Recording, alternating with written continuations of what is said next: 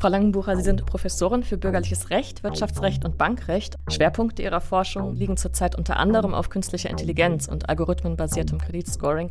Es gibt einfach diese Situation, dass Leute durch die Ritzen fallen. Und in diese Lücke sind eben Fintech-Unternehmen gestoßen. Wenn Sie jetzt allen möglichen Quark aus sozialen Netzwerken runterladen, gibt es da viele Fehler dann äh, muss ich mich entscheiden, mich sozusagen komplett blank zu machen, komplett zu öffnen. Und dann ist es wie eine Wette.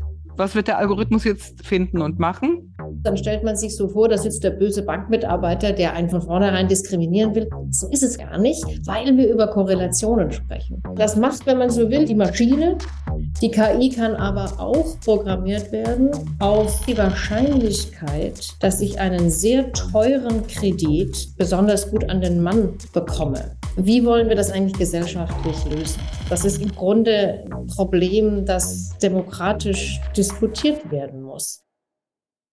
Wer einen Kredit beantragt, ist wahrscheinlich wenig überrascht, Angaben zum Einkommen machen zu müssen. Und dass sich der potenzielle Kreditgeber dafür interessiert, ob man in der Vergangenheit seinen finanziellen Verpflichtungen nachgekommen ist und dazu, wenn möglich, Erkundigungen einholt, ist immerhin naheliegend, auch wenn es an der Privatsphäre rührt. Aber die Marke des Handys und der Musikgeschmack? Ob jemand in Teilzeit arbeitet, online datet oder ein Facebook-Profil hat? Man muss schon um einige Ecken denken, um von solchen persönlichen Dingen auf die Kreditwürdigkeit zu schließen. Würden Kredite oder Vertragsabschlüsse von Mensch zu Mensch nach derlei Maßstäben ausgehandelt, kämen doch wohl Vorurteile ins Spiel. Es stünde der Verdacht der Diskriminierung im Raum. Entsprechende Nachfragen, zum Beispiel beim Abschluss eines Mobilfunkvertrags, würden wir uns als Kundinnen verbitten. Trotzdem können Algorithmen, wo die Daten zugänglich sind, auch abwegige Faktoren zur Bewertung unserer Bonität nutzen. Und Wirtschaftsauskunfteien, zum Beispiel die bekannte Schufa Holding AG, bieten solches Scoring als Dienstleistung an.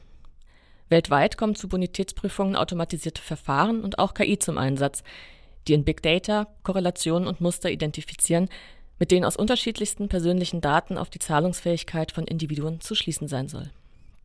Was genau passiert beim sogenannten Kreditscoring und wer führt es durch? Wie wird dabei KI eingesetzt und welche Auswirkungen hat das? Welche individuellen und vielleicht sogar gesellschaftlichen Risiken sind damit verbunden? Das ist unser Thema heute im Digitalgespräch. Mein Name ist Marlene Görger, ich bin Physikerin und Technikphilosophin und arbeite am Zentrum Verantwortungsbewusste Digitalisierung.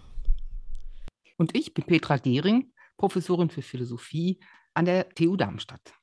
Unsere Expertin im CWD-Podcast zum Thema ist Frau Professor Dr. Katja Langenbucher aus Frankfurt am Main.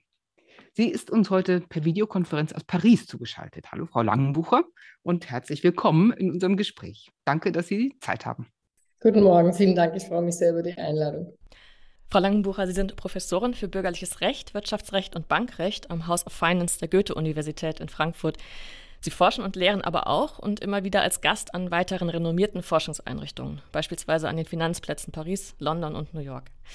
Schwerpunkte ihrer Forschung liegen zurzeit unter anderem auf künstlicher Intelligenz und algorithmenbasiertem Kreditscoring. Auch hier am Zentrum Verantwortungsbewusste Digitalisierung arbeiten sie zu KI im Finanzsektor. Ihre gefragte Expertise zu Rechtsfragen des Finanzmarktes, insbesondere zum Bankrecht, bringen sie beispielsweise als Mitglied des Verwaltungsrats der BaFin und in der Beratung deutscher und europäischer Politik ein. Unser Thema heute ist eigentlich ein doppeltes. Kreditscoring und der Einsatz künstlicher Intelligenz. Fangen wir mit dem ersten Punkt an. Was genau drückt so ein Kreditscore eigentlich aus? Was ist die Idee dahinter? Ja, das ist eine interessante und gute Frage. Eigentlich geht es im Prinzip nur darum, dass eine Lücke, eine Informationsasymmetrie überwunden werden soll. Wenn ich jemand einen Kredit gebe, möchte ich natürlich eine Vorstellung davon haben, wie hoch die Wahrscheinlichkeit ist, dass der oder die dann auch zurückzahlt.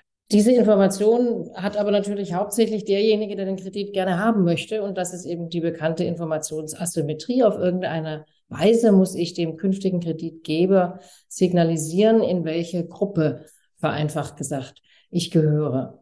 Und Kreditscoring ist zunächst mal einfach ein Angebot verschiedener Auskunfteien ganz breit gefasst, diese Informationsasymmetrie zu überbrücken. Das heißt, ich bekomme im Prinzip eine Note, eine Einordnung und auf der Basis dieser Einordnung kann dann der künftige Kreditgeber sagen, okay, die Wahrscheinlichkeit, dass diese Person den Kredit vollständig mit Zinsen zurückzahlen wird, ist so und so hoch. Das heißt, es ist eine Aussage über wahrscheinliches Verhalten auf Basis von Gruppenzugehörigkeiten. Genau. Im weitesten Sinne. Da spielt Statistik eine große Rolle. Sie werden auf der Basis verschiedener Variablen eingeordnet und gehören dann in der Tat in eine Gruppe. Insofern ist die Gruppenzugehörigkeit wichtig. Und damit ist auch schon äh, die Sache mit den Variablen angesprochen. Äh, in meiner eigenen Forschung vergleiche ich hauptsächlich derzeit Deutschland, Europa und die USA. Und wenn wir Deutschland und die USA herausgreifen, in Deutschland ist es natürlich die Schufa. In den USA ist was ähnliches, das nennt sich FICO. Und die vergeben ihre Noten, aber die Variablen, die die benutzen, sind unterschiedlich. Nicht? In Deutschland ist es im Wesentlichen nicht bezahlte Rechnungen, wenn ein Mahnverfahren eingeleitet wird, beispielsweise. Natürlich auch eine laufende Insolvenz, erst recht, wenn eine Zwangsvollstreckung gegen sie vorliegt, Dauerschuldverhältnisse, auch Umzüge, persönliche Daten wie Adressen. Ähm, in den USA ist es im Wesentlichen konzentriert auf fünf, sechs Merkmale. Da geht es auch darum, wie viele Kreditkarten haben Sie laufen, wie oft haben Sie einen Kredit beantragt und dergleichen. Und das hat sich alles ein bisschen historisch entwickelt, welche Variablen da genommen werden. Nicht für den künftigen Kreditgeber. Er steht im Grunde vor einer Wahl. Entweder er schaut sich jeden künftigen Kreditnehmer im Detail an. Das kostet natürlich einen Haufen Geld und Zeit.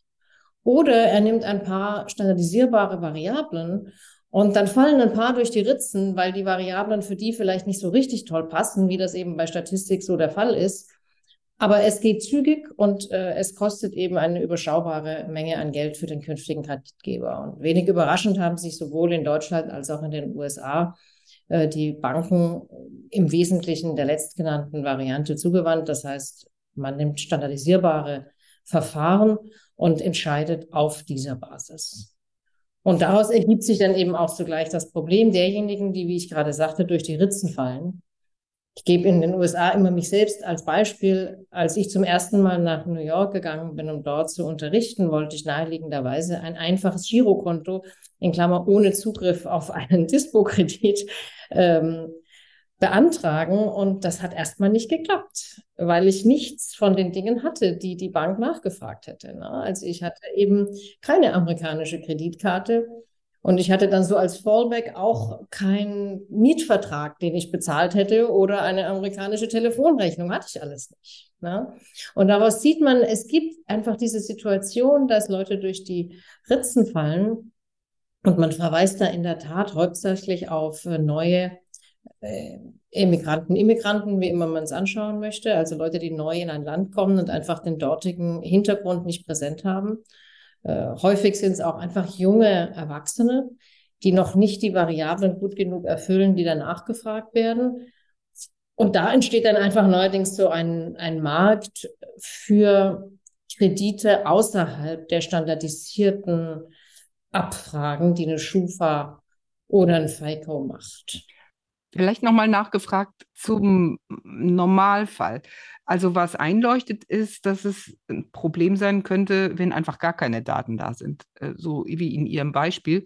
Und da scheinen dann die Scoring-Hersteller sozusagen zu sagen, na, kein Datum ist ein schlechtes Datum. Also wenn es fehlt, ähm, dann gilt es als nicht gut. Gibt es auch zusätzliche Datenmengen, die vielleicht ins Spiel kommen? Also was Sie jetzt eben genannt haben, das sind ja im Wesentlichen so Bankdaten. Und wenn ich jetzt einwillige, dass so eine Schufa-Auskunft zum Beispiel über mich erstellt wird, dann äh, kann ich mir vorstellen, dass diese Bankdaten auch abgerufen werden. Das ist, also ich weiß nicht, ob es transparent ist, aber man kann sich es gut vorstellen und es ist logisch. Kommt jetzt schon auch ins Spiel, dass noch weitere Dinge abgefragt werden? Und wie transparent ist das dann für mich als Betroffene?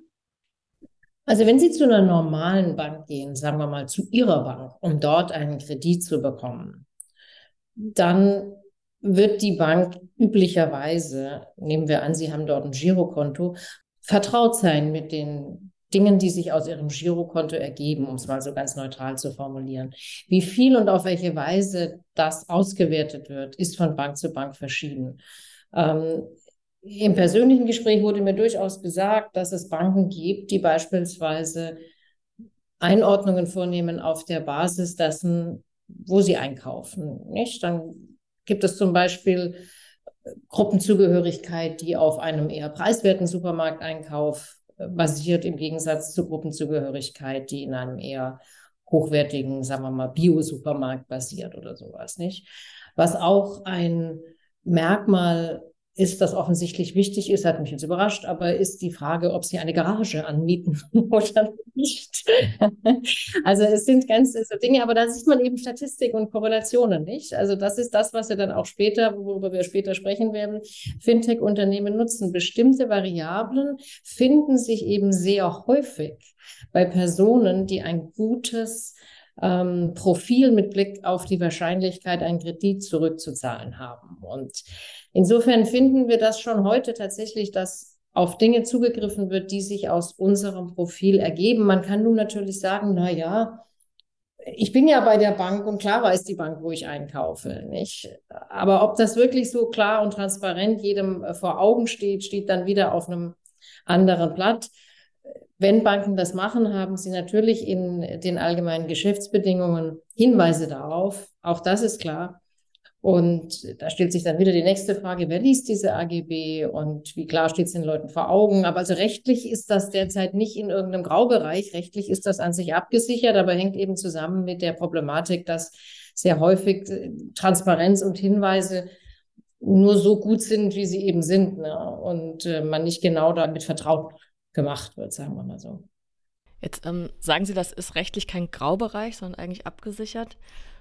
Trotzdem wurde jetzt ja, oder was heißt trotzdem, aber und ähm, der Einsatz von künstlicher Intelligenz im Kreditscoring wird aber von der Europäischen Union als Hochrisikotechnologie eingesetzt. Wie hängt das zusammen?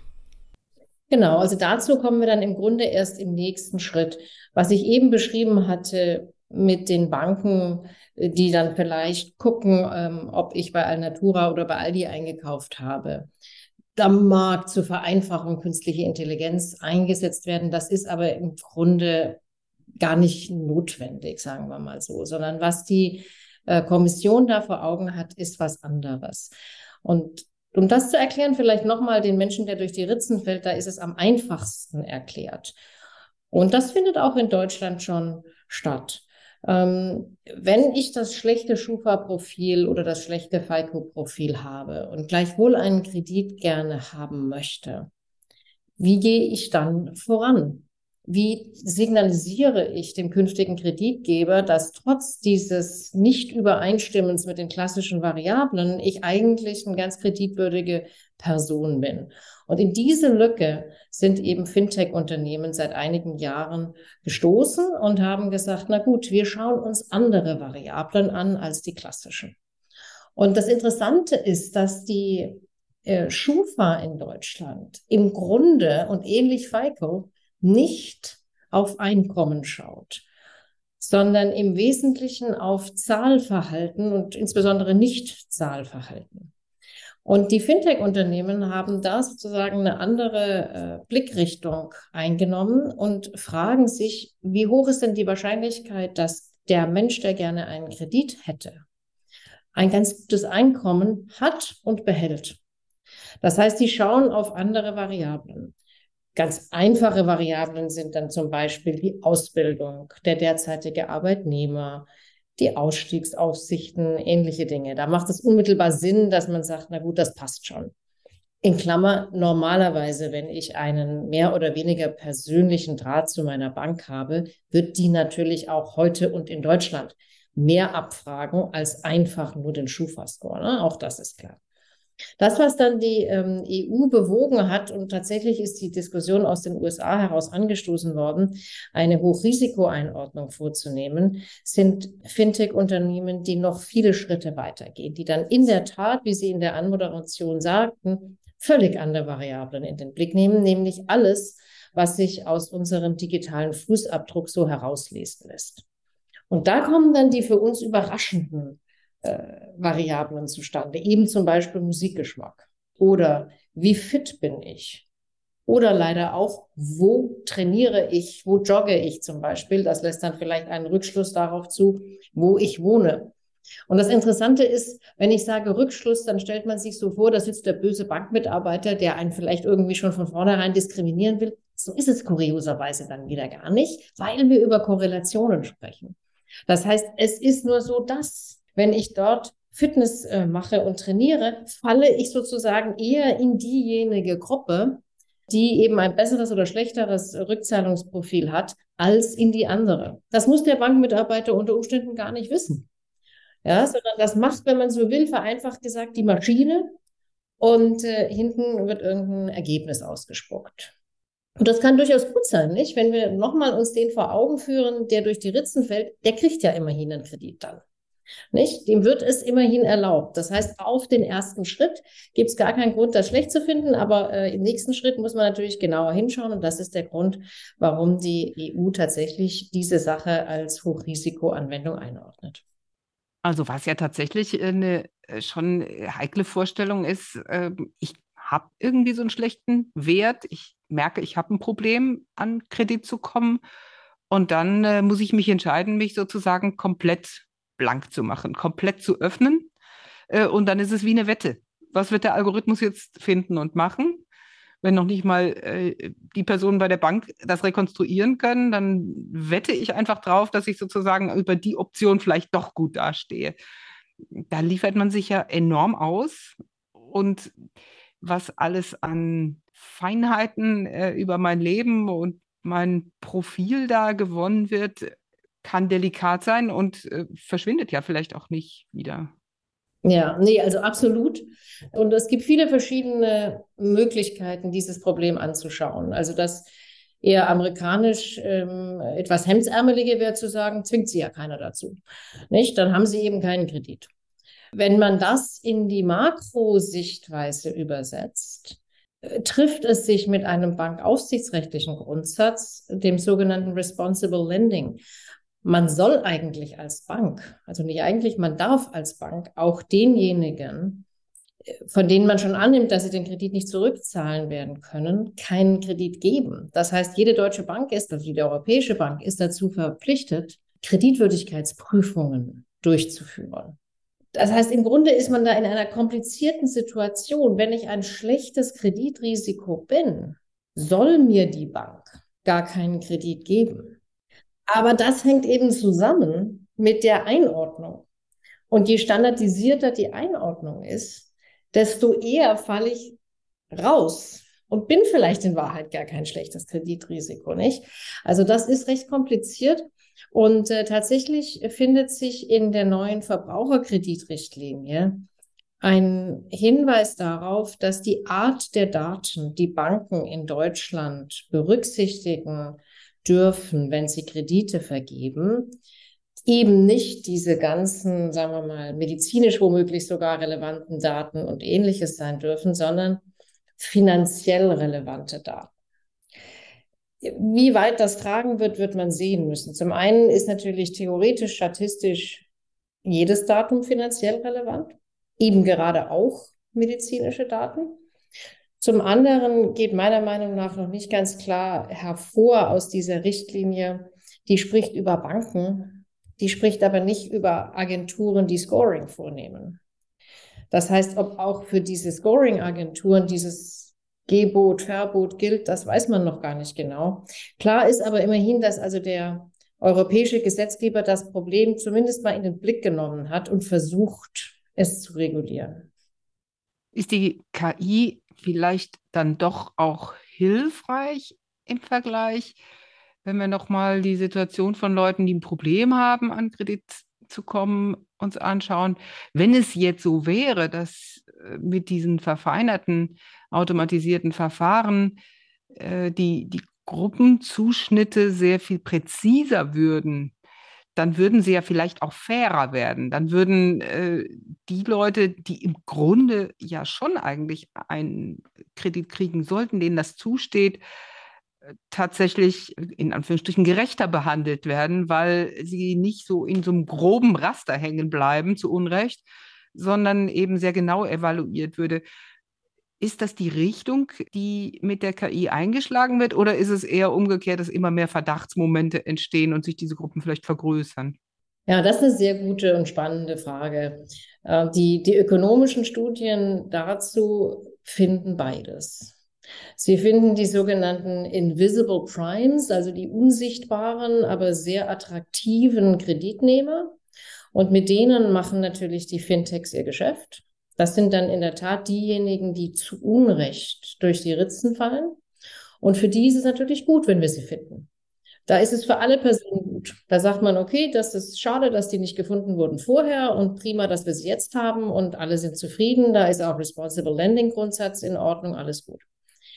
Zugleich finden aber die äh, paar ökonomischen Studien, die es dazu schon gibt, dass Diskriminierung im Grunde fortgeschrieben wird in der Gruppe derjenigen, die jetzt zusätzlich einen Kredit bekommen. Die Daten sind fast nahezu alles US-Daten derzeit. Ähm, und insofern übersetzt sich das folgendermaßen von den Leuten, die mehr Kredit bekommen unter dem Fintech-System, profitieren besonders asiatische Amerikaner und weiße Hispanic-Amerikaner. Besonders wenig profitieren schwarze Amerikaner und schwarz-Hispanic-Amerikaner. Ähm, und woran liegt das? Das hängt zusammen mit einer Sache, die wir in der KI häufig sehen, die nicht beschränkt ist auf den Kreditkontext, der sogenannte ähm, historische Bias. Das heißt, äh, woran liegt das? Die KI arbeitet ja wie? Die vergleicht immer mit den Daten, die sie schon hat. Das heißt, die Kredit-KI lernt aus der Vergangenheit, wer ist ein attraktiver Kreditnehmer. Und die neu hereinkommenden vergleicht sie dann, wie gut oder wie ähnlich passen die zusammen mit derjenigen Gruppe, die in der Vergangenheit ein erfolgreicher Kreditnehmer war.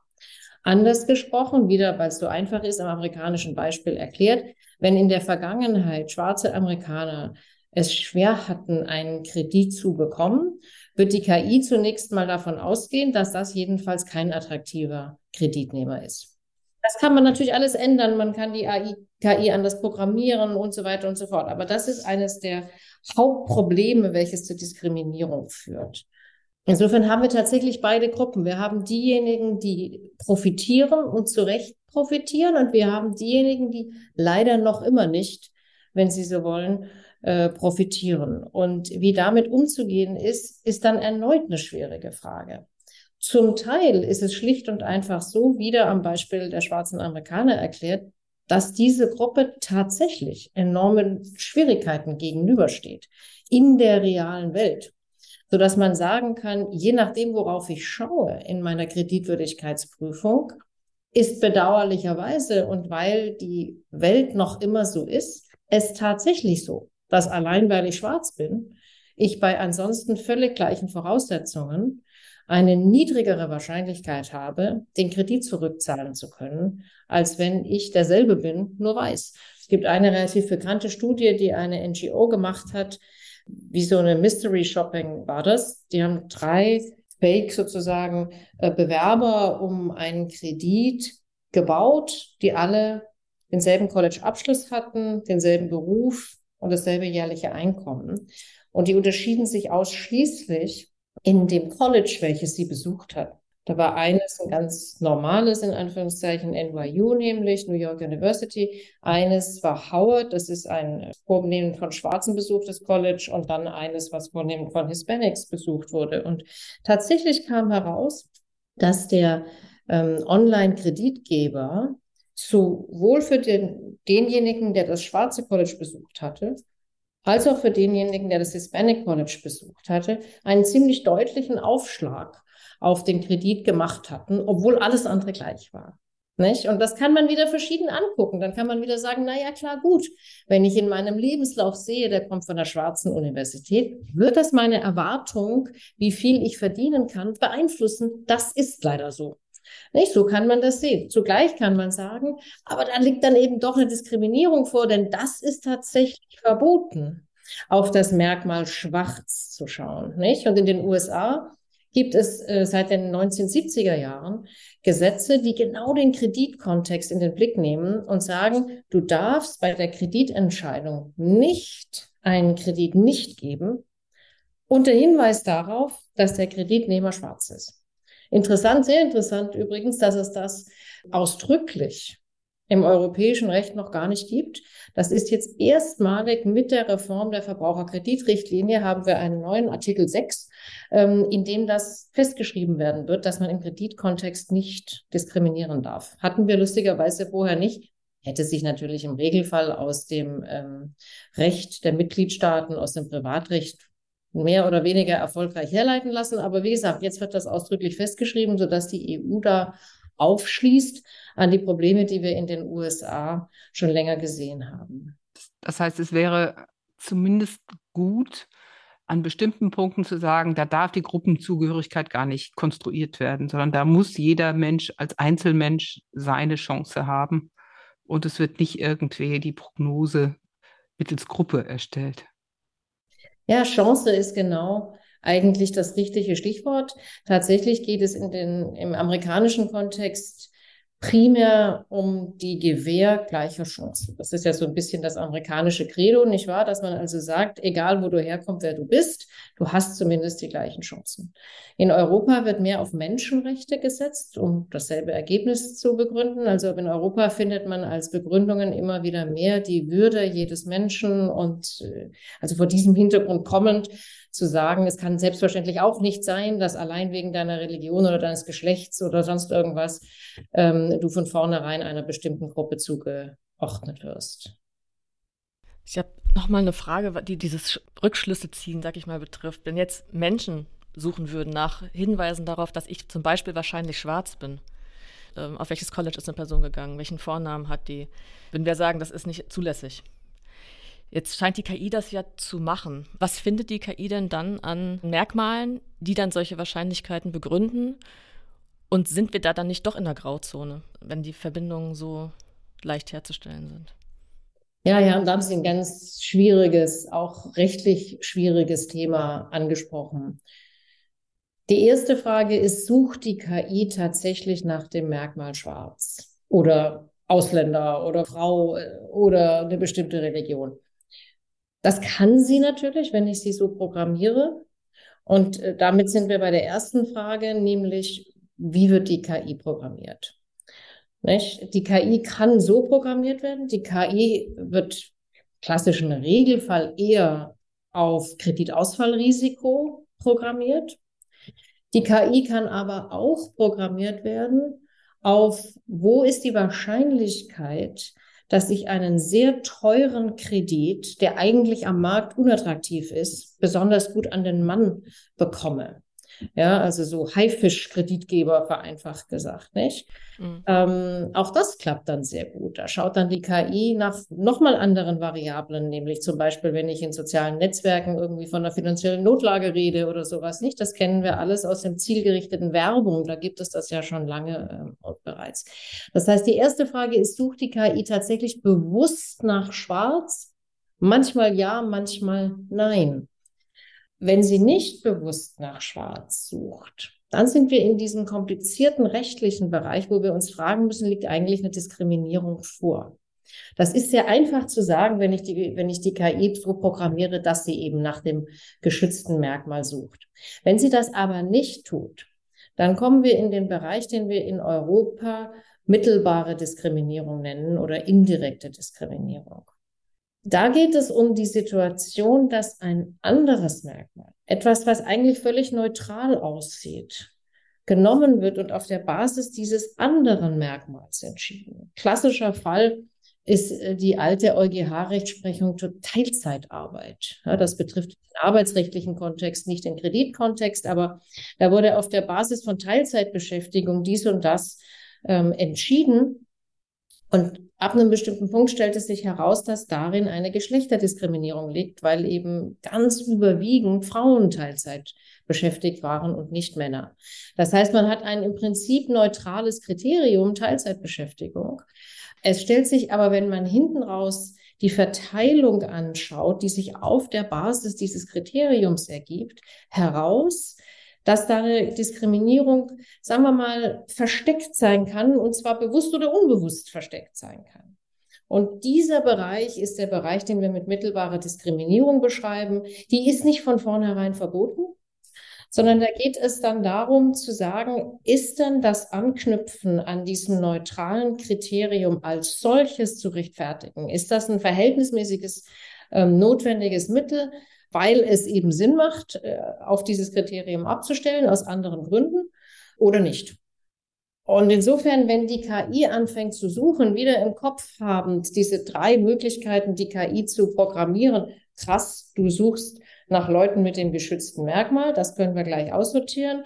Ähm, oder eben in der Mitte, du suchst einfach nur nach Kreditausfallwahrscheinlichkeit. Oder am anderen Ende des Spektrums, du suchst nach dem armen Kerl, dem du einen sehr teuren Kredit verkaufen kannst. Wenn wir diese beiden Kreditsuchen ähm, sozusagen der KI uns vor Augen halten, dann wird es sehr häufig vorkommen, dass wir im Bereich mittelbare Diskriminierung enden. Einfach weil sie eben so Dinge wie Musik und Fitness und lade ich mein Handy auf und was es alles gibt, nehmen wird. Und dann wird man fragen müssen, macht es Sinn, an dieses Kriterium anzuknüpfen? Und vielleicht noch komplizierter, weil die KI vermutlich je mehr Kriterien die sucht, desto weniger wird diese Frage noch Sinn ergeben.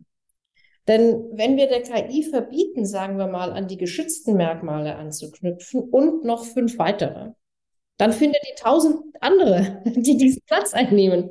Ja, deswegen dieses äh, Suchen nach Kriterien, das ist eines der Hauptergebnisse meiner derzeitigen Forschung, wird vermutlich unter diesem System wenig Sinn machen. Man kann dann einen Umweg gehen und sagen, okay, dann lassen wir das mit den Kriterien. Wir sagen von vornherein schlicht und einfach, die Nutzung eines KI-Modells ist das Kriterium. Und wenn das nun eben dazu führt, dass wir hinten raus als Ergebnis sehen, dass zahlenmäßig diskriminiert wird, dann muss das in irgendeiner Weise legitimiert werden so wie Sie es beschrieben haben, wäre ja vermutlich aus Sicht der KI jetzt in diesem, in diesem dritten Bereich, äh, wo es ganz indirekt wird, schon das Kriterium, ich suche ganz dringend einen Kredit, ein Diskriminierungskriterium letztlich. Ja, Ne, denn da ähm, ist es in, natürlich in der Tat so, dass man sich denkt, komisch, der Mensch hätte ja eigentlich vielleicht einen Kredit bekommen sollen von irgendjemand anders. Und wenn er jetzt so dringend darauf angewiesen ist, dann braucht er ihn offenbar. Und da ist tatsächlich wieder äh, ganz interessant, äh, leider erneut eine Studie aus den USA. Dort gibt es die Möglichkeit, also für die Bank, von der Regierung einen Kredit garantiert zu bekommen. Das sind die sogenannten Government-Sponsored Entities, die bieten eine Garantie für Banken, wenn die Kredite vergeben. Und ob ich diese Garantie der Regierung bekomme, hängt davon ab, wie mein Kreditnehmer aussieht. Und da wird eben auch auf diesen FICO-Score und noch zwei, drei andere Dinge geguckt. So. Und die Studie aus den USA hat sich also diese Situation angeschaut. Das heißt, alle Kredite, die sowieso von der Regierung garantiert waren. Und die starteten natürlich mit der Hypothese, die müssten eigentlich alle im Wesentlichen dieselben Konditionen bekommen, weil die haben ja gar kein Kreditausfallrisiko. Die Regierung würde ja einspringen.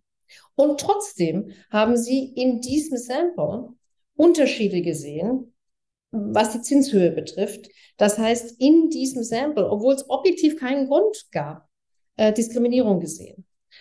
Und eine der Schlüsse, die die Forscher daraus zogen, war eben zu sagen, naja, vermutlich ist das Fallgruppe 3, ähm, das äh, sogenannte Predatory Lending, dass die sich nämlich Leute aussuchen, die dringend den Kredit brauchen, obwohl sie eigentlich einen bekommen hätten. Ja, das ist das äh, fürchterliche daran. Wahrscheinlich die Leute brauchen den dringend den Kredit. Wahrscheinlich sind sie finanziell nicht so gut ausgebildet, dass sie beurteilen können, ob der Kredit eigentlich gerecht ist oder nicht und sie nehmen ihn schnell und dann kommt so ein Ergebnis zustande. Mal aus Sicht einer Person, die dringend einen Kredit braucht, ähm, wenn ich jetzt weiß, es wird zum Kreditscore KI eingesetzt und ähm, bestimmte Merkmale, die, die ich mit meinem Verhalten generieren kann. Sie haben ja eben auch gesagt, das äh, Laden des Handys, da würde ich gleich nochmal nachfragen, wie man, wo da überhaupt die Daten für herkommen. Aber ähm, also es wäre ja naheliegend, dann zu schauen, wie kann ich mein Verhalten so anpassen, dass ich kreditwürdiger scheine der KI, als ich es vielleicht wirklich bin oder so. Ist das eine sinnvolle Strategie? Ja, auch das ist ganz lustig. Ne?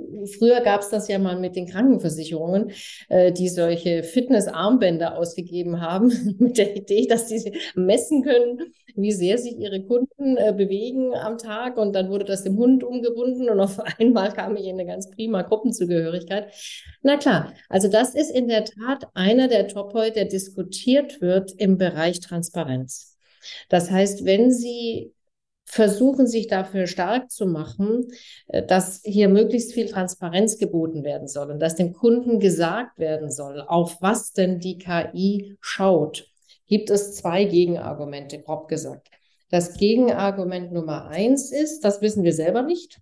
Dann kommt immer dieses Blackbox-Argument, ne, dass es mitunter tatsächlich nicht völlig unproblematisch ist, im Nachhinein herauszufinden, welche der Variablen eigentlich diejenigen waren, die das meiste Gewicht hatten, um das Ergebnis in die eine oder andere Richtung äh, zu lenken. Und das andere Argument ist genau, was Sie im Kopf haben, dieses Gaming the System äh, Argument, dass man nämlich sagt, wenn ich dem Kunden sage, es kommt auf deinen Musikgeschmack an, dann lädst du dir einfach eine andere Playlist runter und zack, bist du in einer anderen Gruppe. Das kann doch irgendwie nicht sein. Ne? Insofern klar, das macht dann natürlich vor diesem Hintergrund wieder erneut keinen Sinn. Äh, da ist die Frage umgekehrt formuliert, je breiter der Datenpool, auf den die KI zugreifen kann, desto geringer ist vermutlich dieses Gaming the System. Teile davon kann ich ja gar nicht beeinflussen. Nicht? Also weder meine äh, Hautfarbe noch mein Geschlecht und alles, was damit zusammenhängt. Vornamen haben Sie schon angesprochen, ist tatsächlich auch eine der Variablen, die ganz wichtig sind.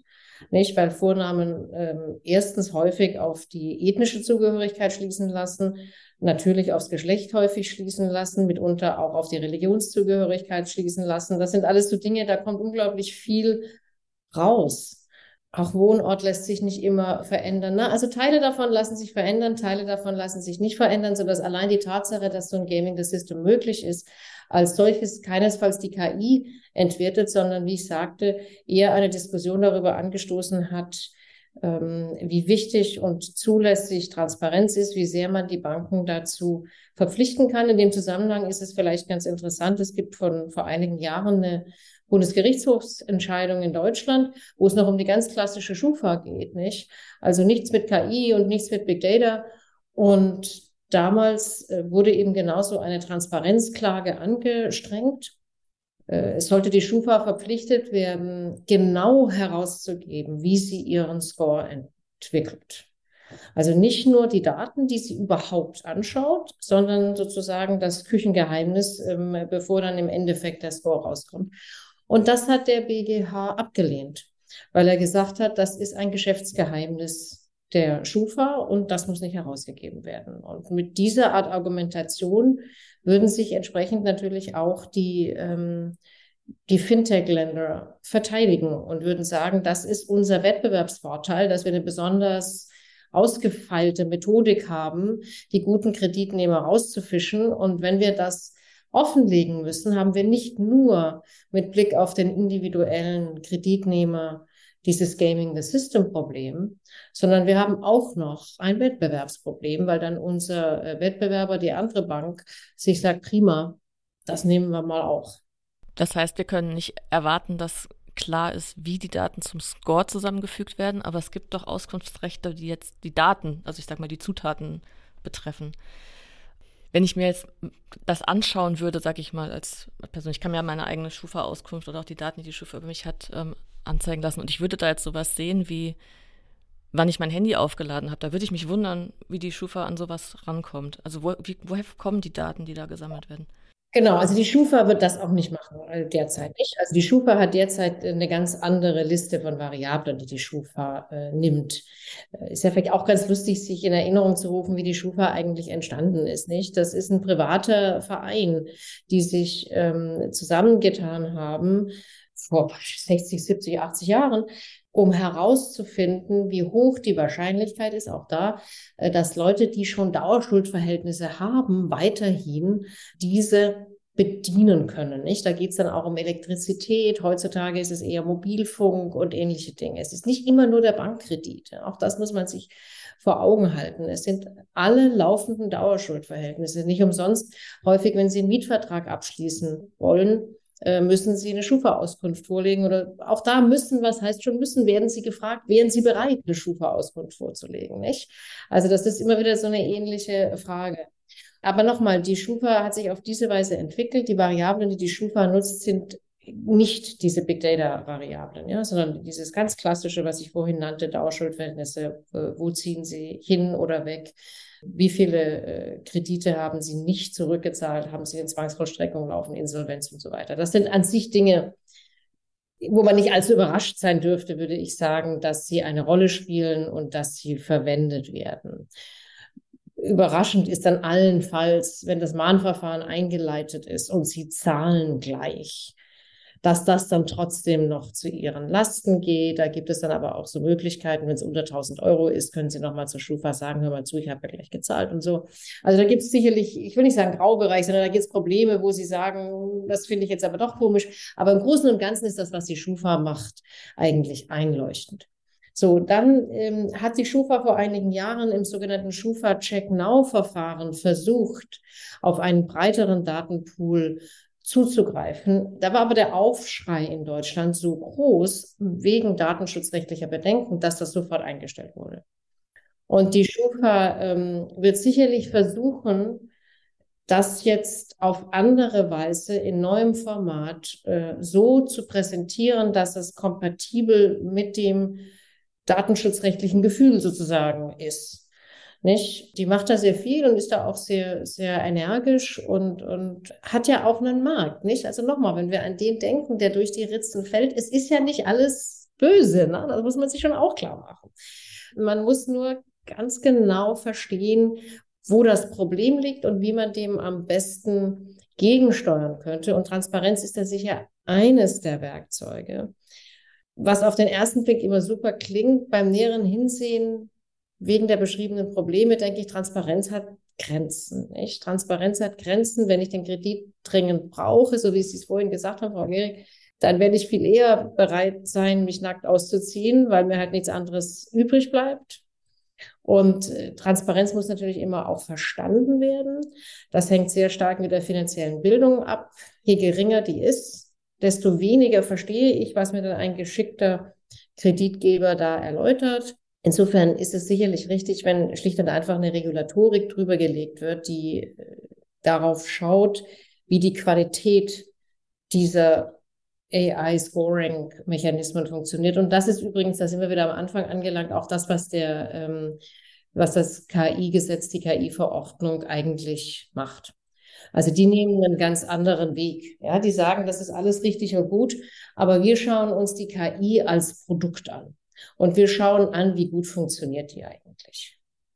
Nochmal nachgefragt zu den Handyladedaten. Ähm, das wäre also in Deutschland jedenfalls nicht die Schufa, die wahrscheinlich sowas abfragen könnte oder irgendwie mit einbeziehen könnte, sondern eher so aus diesem Fintech-Bereich ja. Akteure. Bleibt aber immer noch die Frage, wie kommt man an diese Daten? Gibt es da jetzt den Weg über äh, den Handyanbieter oder gibt es äh, da sowieso kaufbare Daten dieses Typs, also die sowieso eigentlich jeder nutzen könnte? Also irgendwie ist da ja so ein, ein Verbindungsproblem, wenn man sich jetzt vorstellt, was für Daten könnte so ein maximal datenhungriger Scoring-Ersteller alles nutzen? Wie, also wenn Handy dabei ist, wie, wie funktioniert sowas? Genau, also da ähm, würden Sie natürlich gefragt sozusagen, nicht? Also da würden Sie gefragt, worauf dürfen wir denn zugreifen? Und wenn Sie den Zugriff auf das Handy zulassen, dann äh, geht damit einher der Zugriff auf den ähm, Zustand der Batterie. Nicht? Und dann kann der eben sehen, äh, wie der Ladezustand ähm, des jeweilig verwendeten Handys ist. Auch eines, was der typisches Datum zum Beispiel ist, ähm, auf welche Weise loggen Sie sich in das Internet ein? Und äh, da gibt es dann Leute, die äh, sich zum Beispiel immer über Facebook einloggen oder andere, die sehr viel LinkedIn verwenden oder so. Und auch diese Variablen scheinen zum Beispiel eine Rolle zu spielen, nicht? Was dann auch möglich ist, wenn Sie diesen Zugriff gestatten, äh, ist einfach zu sehen, was für Apps haben Sie auf Ihrem Handy. Da gibt's wieder eine andere Studie, die gesagt hat, na ja, wenn Sie eine Dating-App auf Ihrem Handy haben, ist das schon mal schlecht. Während wenn Sie äh, irgendeine Art Finanznachrichten-App oder sowas auf Ihrem Handy haben, ist das wieder eher gut. Nicht? Da kommt man wieder in das Gaming the System. Da wird man sich natürlich sofort fragen, na klar, wenn ich clever bin, dann lade ich mir das alles runter, äh, gestalte mir so ein Handy, ähm, was irgendwie äh, schick und äh, sinnvoll aussieht in Klammer, das kann natürlich wieder nur der, der finanziell gebildet ist. Ne? Das hängt alles immer so zusammen. Der arme Kerl, der von nichts eine Ahnung hat, der von diesen ganzen Dingen noch nie gehört hat, der wird sich auch kein schön designtes Handy sozusagen fake zusammenstellen können, weil er schlicht und einfach das nicht weiß. Na, insofern, das ist wirklich so ein, ein kleines bisschen ein Teufelskreis, äh, muss man fast sagen. Wenn die EU da jetzt reguliert und diese Dinge auch ja durch die Forschung inzwischen gut durchdrungen sind, Sie sind da ja mittendrin, in welche Richtung mag es wohl gehen? Wird dann äh, an einzelnen Parametern rumgeschraubt oder kommt doch eher so eine Lösung, wie Sie angedeutet haben, dass man sagt, naja, also die diskriminierungsfreie KI, das ist eigentlich ein Paradox, weil man erwartet ja im Grunde, dass sie diskriminiert, also sprich Unterschiede produziert. Das ist ja gewissermaßen genau das, was sie leistet. Das heißt, im Grunde muss man sagen, das Ergebnis ist das Problem und beim Ergebnis muss man auch ansetzen und da muss man politisch auch irgendwie Riegel vorschieben. Ja, also wie gesagt, das ist, ist wirklich sehr interessant, weil so viele verschiedene Blickrichtungen äh, bei der äh, Kreditvergabe zusammenspielen. Also der Ansatz der KI-Verordnung ist qualitätsgetrieben und das ist ein guter Ansatz zunächst mal. Äh, dazu gehört zum einen die Frage, wie gut ist eigentlich der Datenbestand? Da ist ein Beispiel, was ich vorhin nannte mit diesem Historic Bias, dass man natürlich gucken muss, dass nicht die alten Daten verwendet werden, dass hier abgedatet wird, dass da eventuell auch so Diskriminierungschecks eben laufen, sodass man sieht, okay, da, da ist ein riesiger riesiges Gewicht im Datenbestand auf Daten aus den 50er, 60er Jahren. Das macht heute keinen Sinn mehr. Dann gibt es äh, sogenannte Governance-Regeln, dass einfach geklärt werden muss, wie wird das eingesetzt, wann wird das eingesetzt, wie muss der Mitarbeiter geschult werden, gibt es Rückfragerechte der Betroffenen, gibt es eben auch gewisse Transparenzrechte und ähnliches. Und all das soll im Grunde dazu führen, dass das Produkt KI ein gutes Produkt ist, vereinfacht gesagt. Nicht?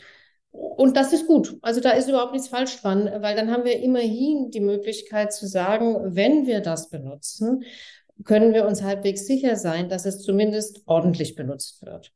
Ähm, denn da, der Datenbestand, der natürlich da reingefüttert ist, das haben wir ja jetzt schon gesehen, der ist viel fehleranfälliger als das, was jetzt beispielsweise die Schufa benutzt. Nicht? Die Schufa bekommt wirklich stimmende Daten, sagen wir mal. Ja, da mag hier und da mal ein Fehler unterkommen, aber im Wesentlichen ist das korrekt.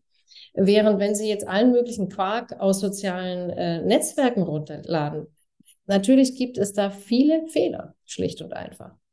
Äh, sodass da ganz andere Probleme produziert werden, die zunächst mal vielleicht zu einer Diskriminierung führen, aber eine ganz andere Wurzel haben. Insofern ist dieser datengetriebene Ansatz richtig und gut und äh, eine Qualität produzieren zu wollen, ist auch richtig und gut. Und im Grunde muss man sagen, beschränkt sich darauf auch die KI-Verordnung. Das ist, was die will.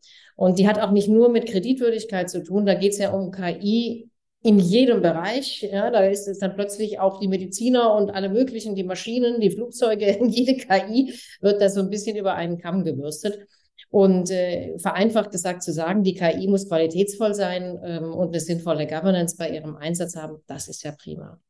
So, und die Kreditwürdigkeit hat eben Zusatzprobleme, nicht? Die hat dieses eine Zusatzproblem, ähm, was ich sagte, ähm, was in der Verbraucherkredit Richtlinie angesprochen wird, nämlich die Diskriminierung. Und das andere Zusatzproblem, was eher im Bankaufsichtsrecht lokalisiert ist, dieses Responsible Lending. Und das ist nun wiederum ebenfalls sehr, sehr interessante Frage. Wie wollen wir das eigentlich gesellschaftlich lösen? Das ist im Grunde ein Problem, das demokratisch diskutiert werden muss. Irgendjemand muss ja das Risiko tragen, mangelnder Kreditwürdigkeit, vereinfacht gesagt. Ne? Eine ganz radikale andere Lösung wäre ja zum Beispiel zu sagen, prima, wir nutzen die KI und wir nutzen sie, um diese Leute zu finden, die es schwer haben, einen regulären Kredit zu bekommen und womöglich häufig von den Kredithaien angesprochen werden. Wäre doch viel schöner, wenn wir zum Beispiel die KI nutzen können, um diese Gruppe rauszuziehen und sie dann irgendeinem öffentlichen Programm zuzuführen. Ja, das wäre zum Beispiel eine denkbare Lösung, nicht, dass man dann die KI-Ergebnisse auf diese Weise gut nutzen könnte. Und tatsächlich ist auch diese letzte Gruppe, diese Kredithai-Gruppe, die auch zugegebenermaßen ähm, jedenfalls in Deutschland ein viel geringeres Problem ist, weil wir da Rechtsprechung haben, die Zinsen der Höhe nach begrenzt, als beispielsweise in den USA. Äh, das finde ich eine viel kompliziertere Diskussion eigentlich nicht, äh, dass man da sagt, na gut, das ist eben ein Markt wie jeder andere und das muss man ähm, erlauben. Und äh, verschiedene europäische Länder scheinen da USA ähnlicher zu sein, ohne dass ich das äh, genau weiß. Jedenfalls findet sich aber in der Verbraucherkreditrichtlinie zusätzlich nun auch eine Regelung, die sagt, die europäischen Mitgliedstaaten müssen zumindest irgendeine Regelung treffen, um die Zinshöhe zu begrenzen. Nicht? Also, also das klar anders, ganz anders als in den USA. Dort gibt es einen bekannten äh, Staat, Utah nämlich, der in seinem Staatenrecht vorsieht, dass es überhaupt keine Begrenzung der Höhe nach gibt auf Zinsen. Und wenig überraschend führt das dann dazu, dass viele von den Fintech-Ländern sich eine Bank aussuchen, mit der sie partnern. Und das ist dann häufig eine Bank, die natürlich ihren Sitz in Utah hat. Und ähm, dann ist das nach amerikanischem Recht gibt es Möglichkeiten, dieses Staatenrecht von Utah dann über ganz USA auszurollen. Das heißt, man könnte auch so eine Art sozialstaatliche Funktion sich überlegen. Und die Leute, die Probleme mit Krediten haben, also Probleme, Kredite zu bekommen, denen könnte man ein staatliches Angebot machen, das fair wäre. Fairer jedenfalls als so Kreditoption. Ja. Hm. ja, also ich denke, das wäre durchaus eine Möglichkeit. Und ähm, das sollte auch mit Bildung einhergehen. Nicht? Also das, der, der Topos Financial Literacy ähm, ist ja ein ganz wichtiger Topos und ähm, es ist schlicht tatsächlich unfair in jeder denkbaren Weise, wenn der Mensch, der sowieso schlecht ausgebildet ist, dann auch noch auf einen schlechten Kredit reinfällt, vereinfacht gesagt. Ne? Und wenn ich nun die Möglichkeit hätte, diese Gruppe rauszufischen mittels der KI und zumindest Angebote den Leuten zu machen. Nicht? Ich muss da ja niemanden irgendwas einzwingen, was äh, er oder sie nicht haben will. Aber Angebote zu machen, und das können dann eben auch äh, finanziell unterstützte Angebote sein in einem bestimmten Rahmen, das wäre ein guter Einsatz von KI, der das sozusagen flankieren könnte, äh, dieses rechtliche Problem, das wir sehr schwer in den Griff bekommen. Und damit sind wir am Ende dieses Digitalgesprächs angekommen. Wir bedanken uns bei Katja Langenbucher von der Goethe-Universität Frankfurt am Main für dieses spannende Gespräch und die interessante Diskussion. Viele Grüße. Und wie immer auch vielen Dank an Sie, liebe Zuhörerinnen und Zuhörer, fürs Interesse und die Aufmerksamkeit.